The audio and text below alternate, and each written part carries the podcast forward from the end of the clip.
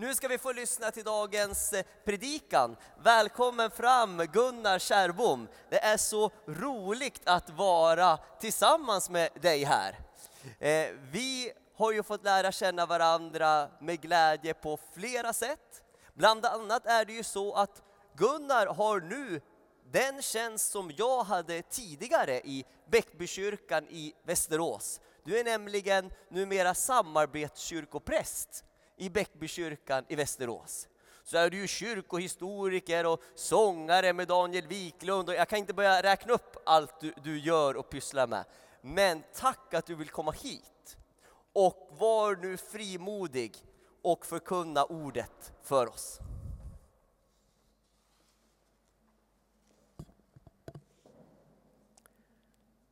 En ny dag med nya möjligheter. Solen bryter in här i kyrkan. Det är en blå himmel idag också. Det är stort i dessa tuffa och föränderliga tider. Våra tankar och våra böner från våra hjärtan går allt till alla som mist nära och kära. Där sjukdom är drabbad, där oro och ångest råder. Och också med en begynnande tuff ekonomisk situation. Det är en ny dag med nya möjligheter. Och vi är här idag i hjärtat av Stockholm, i Klara kyrka. Klara kyrka med sin enorma tornspira som reser sig mot höjden. En av de största i Sverige och Skandinavien. Som lyfter fram perspektivet med Gud. Inte att Gud i första hand är långt bortom rymder vida, utan här är Gud mitt ibland oss. Men en tydlig riktning uppåt och framåt. Klara kyrka här i hjärtat av Stockholm är också en korskyrka. I korsets tecken, i gemenskap med Gud och mig själv, men också med varandra. Härifrån sträcks många goda, varma armar ut i samhälle och platta och gemenskap, i socialt liv och diakoni i tydlig efterföljelse i Mästaren, mannen från Nasaret. Jag älskar altartavlan i Klara kyrka. Varje gång jag kommer hit till Stockholm så brukar jag gå från Centralen, sätta mig här en stund och titta på altartavlan. Och den passar så oerhört bra idag utifrån dagens evangelium. Det föreställer Jesus som är nedtagen från korset och bärs av människor. Jesus är död på den där altartavlan. Och är det givetvis på riktigt i sitt sammanhang och sin nutid. Men Gud är inte död, mina vänner. Och i dagens evangelium med överskriften Försonaren så hamnar vi verkligen i centrum, i fokus, i Bibeln och evangelium och i kristen tro. Det vi brukar kalla för lilla Bibeln. Johannes 3 och 16. Ty så älskade Gud världen.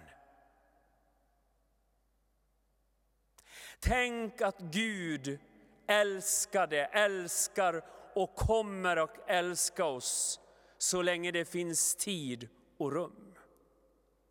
Och när vi ser tavlan då ser vi Guds kärlek genom Jesus.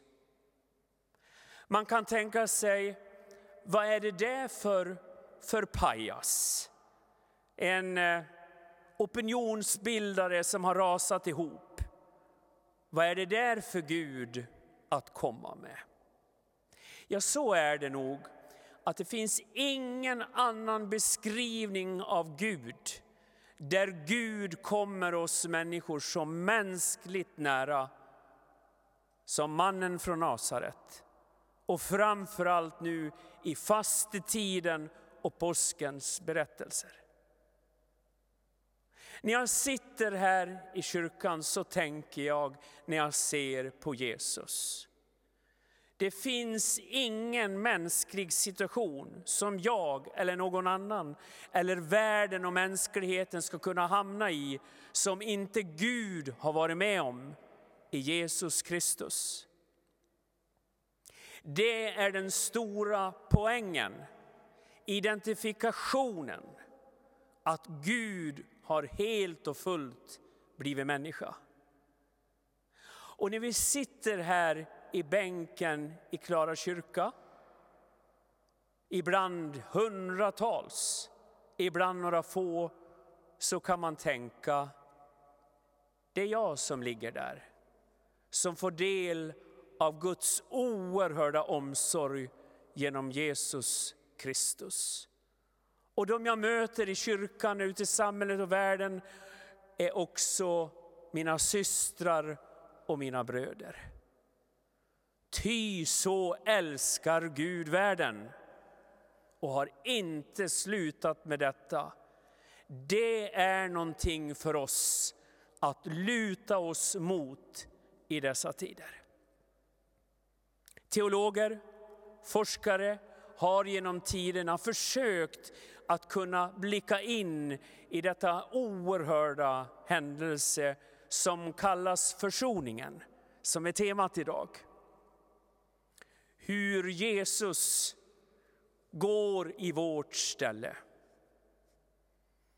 Det har funnits tider då man till och med haft försoningsstrider teologiskt. Detta motsägelsefulla budskap att man ska kunna vara i strid om det som ska försona.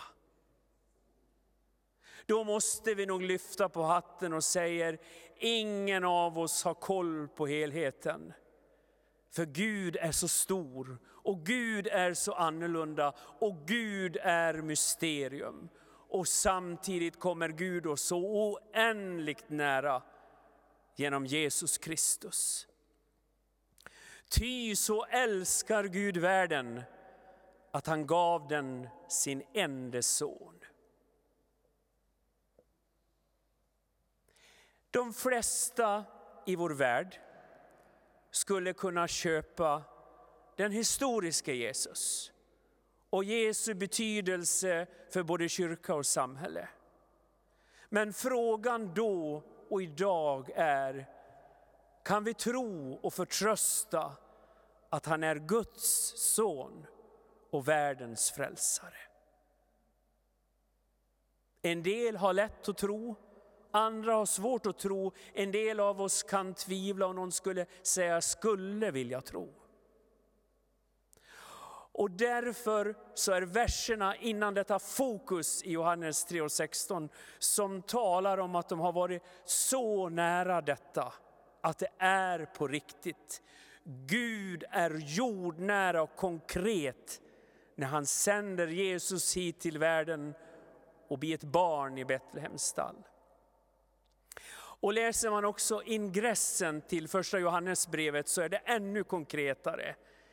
Det vi har sett, det vi har hört, det våra händer har tagit på, alltså Jesus Kristus, det förkunnar vi, Livets ord. Det är solklart att Jesus har funnits som person. Och nu kan vi på nytt få vara med och tro att detta är också en verklighet idag, 2020. Och här är ordet tryggt och stadigt och Guds löften. Ty så älskar Gud världen att han gav den sin enda son. Att var och en som tror på honom inte ska gå under utan ha ett evigt liv. Och inte för att döma världen utan för att rädda världen. Och i den senare delen av evangeliet så berättas det om ljuset. En del som väljer ljuset och andra väljer bort ljuset. Jag tänker så här, det är minsann inte alltid så lätt att vara människa. Och vi lever i en tid med så kolossalt många val. Det är elräkningar och det är prenumerationer och allt mellan himmel och jord. Och vi är människor och ibland gör vi tokiga val. Paulus har stor erfarenhet av det här. Smärtsam erfarenhet i Romarbrevet och säger det goda som jag vill, det gör jag inte. Och det onda som jag inte vill, det gör jag. Och när du och jag får klart för oss det där, som leder oss vilse, så upptäcker vi vårt kolossala behov av Gud och Guds nåd. Johannes 3 och 16 är lilla bibeln. Det är fokus, det är centrum i Bibeln och Nya Testamentet och i kristen tro. Ibland så säger vi att vi ska akta oss för att plocka olika bibelord. Men skulle du välja ett bibelord och det räcker. Och jag kan säga det här bibelordet, det räcker att både leva på och dö på. Och jag tänker att idag så förnyar Gud sitt ord i dessa urgamla bokstäver och sammanhang och skickar rakt ut till oss och in i våra hjärtan om vi vill öppna och ta emot. Gud tvingar sig aldrig på någon. Det finns en fri vilja, som Anders Fostensson skriver, att säga ja till Gud och säga nej. Och trots det är Guds kärlek som stranden och som gräset. Men nu, mina vänner, så får vi på nytt ta emot detta ord och skriva in i våra hjärtan, i våra kyrkor och våra församlingar, i vårt land och vårt folk och vår värld. Och vi säger, så älskade Gud världen att han gav den sin enda son för att var och en som tror på honom inte ska gå under utan ha evigt liv. Amen.